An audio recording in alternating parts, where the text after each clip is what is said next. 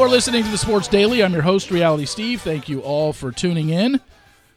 Good Monday show for you. We're going to talk about what happened this weekend in the NFL. We're also going to talk about the Dodgers. We're going to talk about my two Mavericks games I went to last week and something that I recognized in both of them. Also, the Detroit Pistons are setting a record for futility that might be going on even longer than it already has. So we'll get to all that momentarily. All right, there's no other way around this. An awful, awful weekend. Remember I told you on Friday, this is a dog weekend for me. Like, I'm feeling it. This is going to be a lot of underdogs. There's too many short lines. Usually that means a lot of dogs will just win outright. Well, if you look at it overall, how many underdogs even covered yesterday? One, two, three. Three underdogs cover. Of course, none of my picks were those three underdogs. We are looking at 0-5-1 with still two picks remaining. We got the Raiders today plus the 10 against Kansas City, and I've got Baltimore plus 5.5. I mean, the best we can do is a 3-5 week if Philly covers the 10-point tees and Baltimore covers 15.5 on the tees. So, I mean, look, Jacksonville was an awful pick, but that pretty much goes along with my best bets for the year. In college, I was really good on my best bets. I was, 7-4-1 this year on my college best bets? 7-5-1 on my college best bets? Decent, although we were 7-1-1 at one point, and I lost my last four. My best bets in pros have been awful, 4-10-1, but I've always done well on the picks outside of my best bet pick. Yesterday, terrible, 0-3-1. Houston, loser at home. Arizona, loser, plus 4 at Chicago. Indy, plus 3, lost at Atlanta. And Tennessee, plus the 3. If you bought the half point, you pushed. So, just a bad, bad day. And then one of my three-team 10-point teasers I already lost because two of the three couldn't cover. Jacksonville, plus 13. Yeah, not even close. Jacksonville just laid an egg, 30-12 to the Buccaneers. Houston, plus 12.5, didn't cover. They lost by 14. So here's where I'm at, in regards to, I can already tell you next year, I'm giving out way less picks a week. It's just giving you 5 picks a week minimum is too much. So next year I'm going to try and condense it. But it's getting really interesting for my over-unders for the season. I'm already 1-1. Two of them have already graded because they've already won. I had the Panthers under 7.5. They're obviously 2-13 this year. And the Saints over 9.5 when they lost on Thursday night, that lost their bet. So I have two still pending. So I've got the Steelers over 8.5, and they are 8-7 right now. They have to win one of their last two games, but they're at Seattle and at Baltimore. Now, the one thing I can hope for is that maybe the Baltimore game, Baltimore's already clinched the number 1 seed, so the last game of the year won't matter to them and they won't play anybody. But I need Steelers to win one of their last two games to hit that over. The other one is interesting, and this is one that I wouldn't have thought 4 weeks ago I would be sweating out, but I'm certainly going to be sweating this one out, and that's Jacksonville over 9.5 wins. They were 8-3 at one point, and now they're 8-7. But their two games remaining are home next week to Carolina. You would think they could beat the Panthers at home. And they're on the road week 18 at Tennessee, who's 6 games under 500. So while Jacksonville's playing terrible, they have 2 very, very winnable games left. Not to mention, as bad as Jacksonville's been, they were 8-3. They've lost 4 in a row. They're now 8-7. They still lead the AFC South. That's because yesterday Houston lost and Indianapolis lost. So they were all 8-6 heading into this weekend. Now they're all 8-7. So Jacksonville has just as much a chance to win the AFC South as they did coming into this week. So they absolutely need to go 2-0 to end the season, and they have 2 easy games left. So I might actually still win that. Now, if Trevor Lawrence is hurt, all bets are off if C.J. Beathard is their quarterback. They could get beat by Carolina if C.J. Beathard is their quarterback. But it's going to be interesting. I can't even sit here and say like, oh, no, I definitely see that as a win or that as a loss. Look, Steelers could easily go 0-2, and Jacksonville could easily go 1-1, and I lose both bets. Steelers could easily win one of these last two, and Jacksonville could easily go 2-0, and I win both, or they split. It's crazy. But when you look at both of these, remember, the Steelers were 7-4 at one point, and then they lost 3 in a row. Jacksonville was 8-3 at one point, and they've lost 4 in a row. These are two that I thought I had in the bag. The Saints one was the one that I was hoping I had an outside shot and they got hot at the end of the year, but that definitely didn't happen.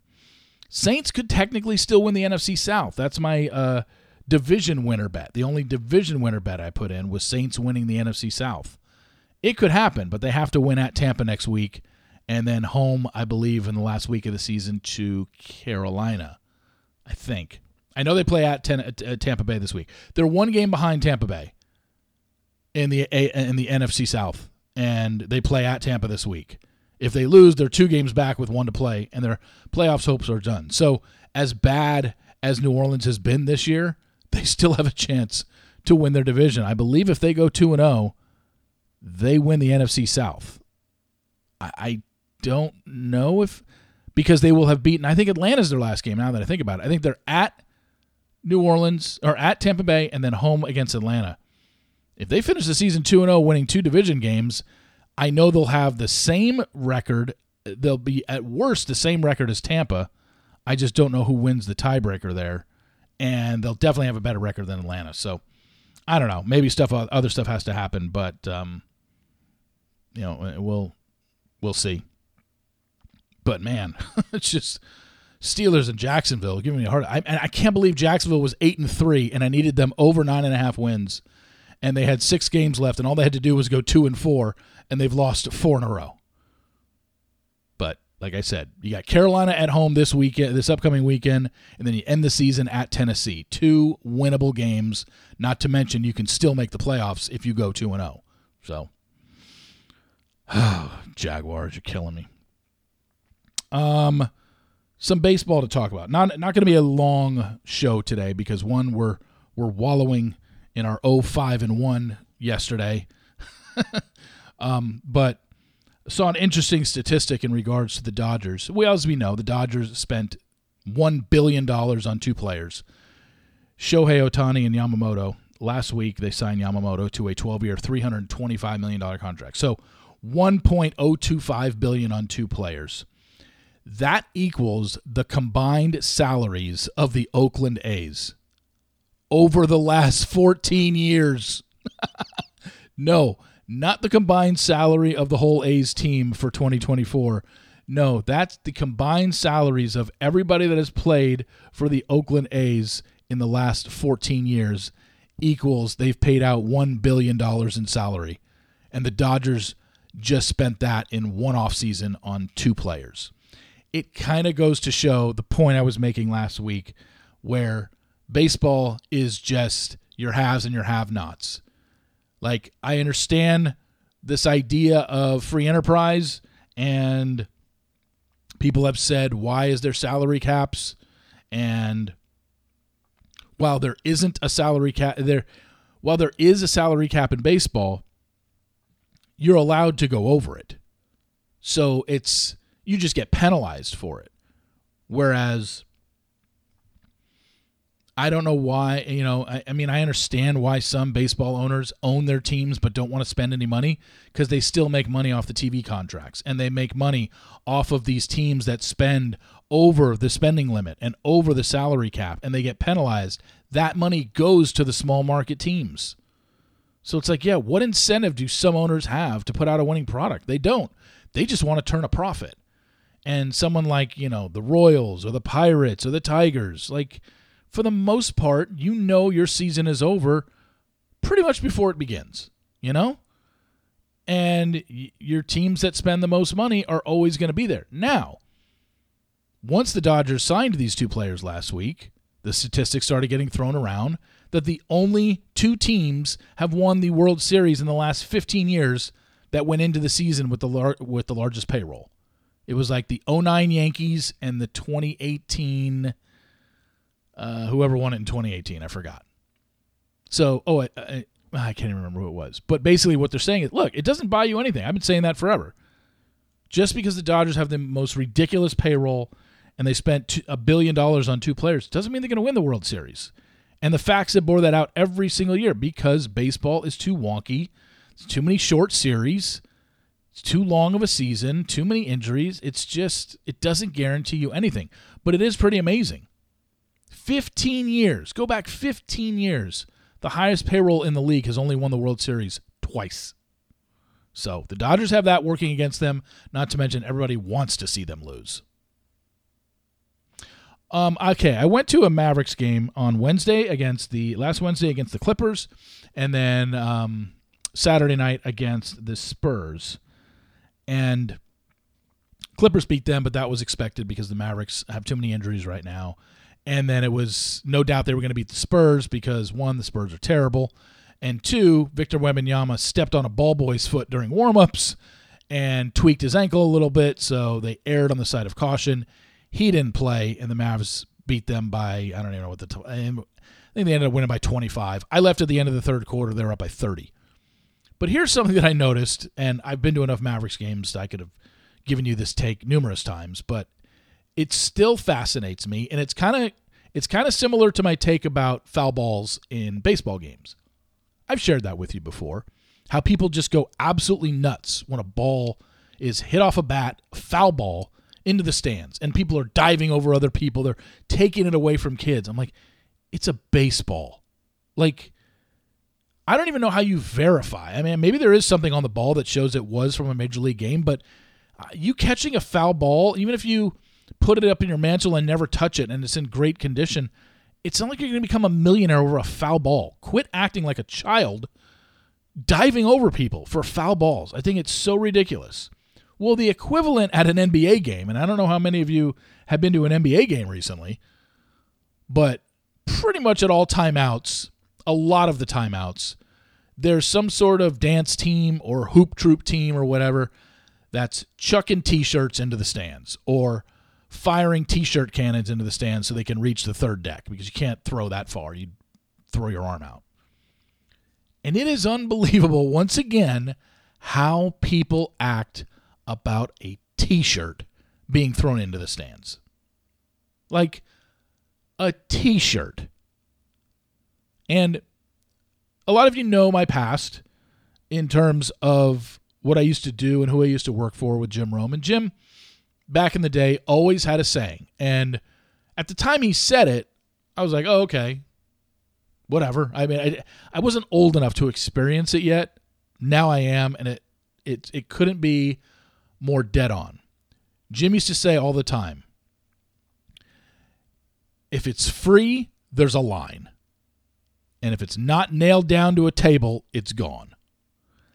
And the free part absolutely pertains to attending a Mavericks game and the reactions of some people when a T-shirt is fired into the stands and how they react either when they catch it or when it's bouncing around and what they're trying to do to get it. I mean, my gosh. Look, and it's not like this T-shirt is like the greatest T-shirt. It's just a Mavericks T-shirt. Yes, they're probably $30 in the store. Probably even more. Maybe they're $35 or $40 in the fan store, and you're getting it for free. Great. But you're acting like you just want a pair of Louboutins, you know? It's a T-shirt. Let's calm down, people. Let's not try and trample somebody else because you want a 100% cotton T-shirt that's probably going to shrink 2 sizes the first time you put it in the washer. You should see this. You should. If you ever go to a game, you know what I'm talking about, because I'm sure other arenas do it. I've been going to Mavericks games for 15 years, and it's the same. It's just people like jumping up and down, screaming at the hoop troop team to throw it their way. And then once they do, I mean, I've never seen anything like it. It's really, really weird. One last note in the NBA. The Detroit Pistons have lost 26 games in a row. I didn't even know that was possible in this day and age, but they have. They've lost 26 games in a row. They play tonight against Brooklyn. They played Brooklyn 2 nights ago, and they lost. They play them again tonight. But if they don't beat the Brooklyn Nets tonight, I think there's a good possibility the Detroit Pistons might lose another 7 or 8 in a row. Because if you look at their schedule coming up, they play, like I said, Brooklyn they play tomorrow night. They just lost to them 126-115. Now they've got them at home. Brooklyn's a decent team. But then their schedule for the next 8 games after Brooklyn, at Boston, home Toronto, at Houston, at Utah, at Golden State, at Denver, home Sacramento. 1, 2, 3, 4, 5, 6, 7, plus the Brooklyn game tonight. They could be at a 34-game losing streak very, very easily. Then the big one, home Wednesday night, January 10th against San Antonio, who's the other worst team in the NBA. So that would be the one that could end the streak. But my God, if they don't win that one, they're looking at easily another 6 losses in a row minimum. I mean, they could be looking at 40 games in a row they lose if they don't pull their head out of their ass and win one of these games. But my gosh. They're terrible. They're 2-27. They started out 2-1, and they've lost 26 in a row. Now, in the NBA history, the record is 28. I have a feeling they're going to break that record. That was also over the course of 2 seasons. That was the Philadelphia 76ers end of 2014, beginning of 2015. They had lost 28 in a row. This is the most in-season consecutive losses anybody's ever had in NBA history. Baseball, the record is 26, but that also happened in 1889. That's how bad the Pistons are. That's how horrible this streak is. Like, I feel bad for them on one hand, but on another hand, I kind of want to see a team lose 40 in a row in the NBA because it would be so unbelievable to think it's possible, but it might because if they don't win Tuesday night at home against Brooklyn, I really do think they're losing 8 in a row. So that brings them up to 34. And then that January 10th game against the Spurs at home is going to be the decider of if they lose 40 in a row. By the way, that's also the second night of a back-to-back for them. So it's not like just because they have San Antonio, but something tells me if they get to that game, they're going to win that game because they know that's going to be the biggest game of their season. But hey, go in the record books with a 34-game losing streak. Congratulations. Anyway, thank you all for listening. I really appreciate it on this Christmas day. Probably a lot of you I'm not going to get around to listening to this, which is fine because we really don't need to recap me going 0-5-1 yesterday. But thank you all who have listened this first year of the Sports Daily. Like I said, I've got some irons in the fire in regards to this podcast. So I'll probably tell you about that after the new year. Keep you updated on that. Thank you all for listening. I really appreciate it. And I will talk to you. Oh, before I do that, what do I have to tell you? Remember, sports will always be the greatest reality show on television.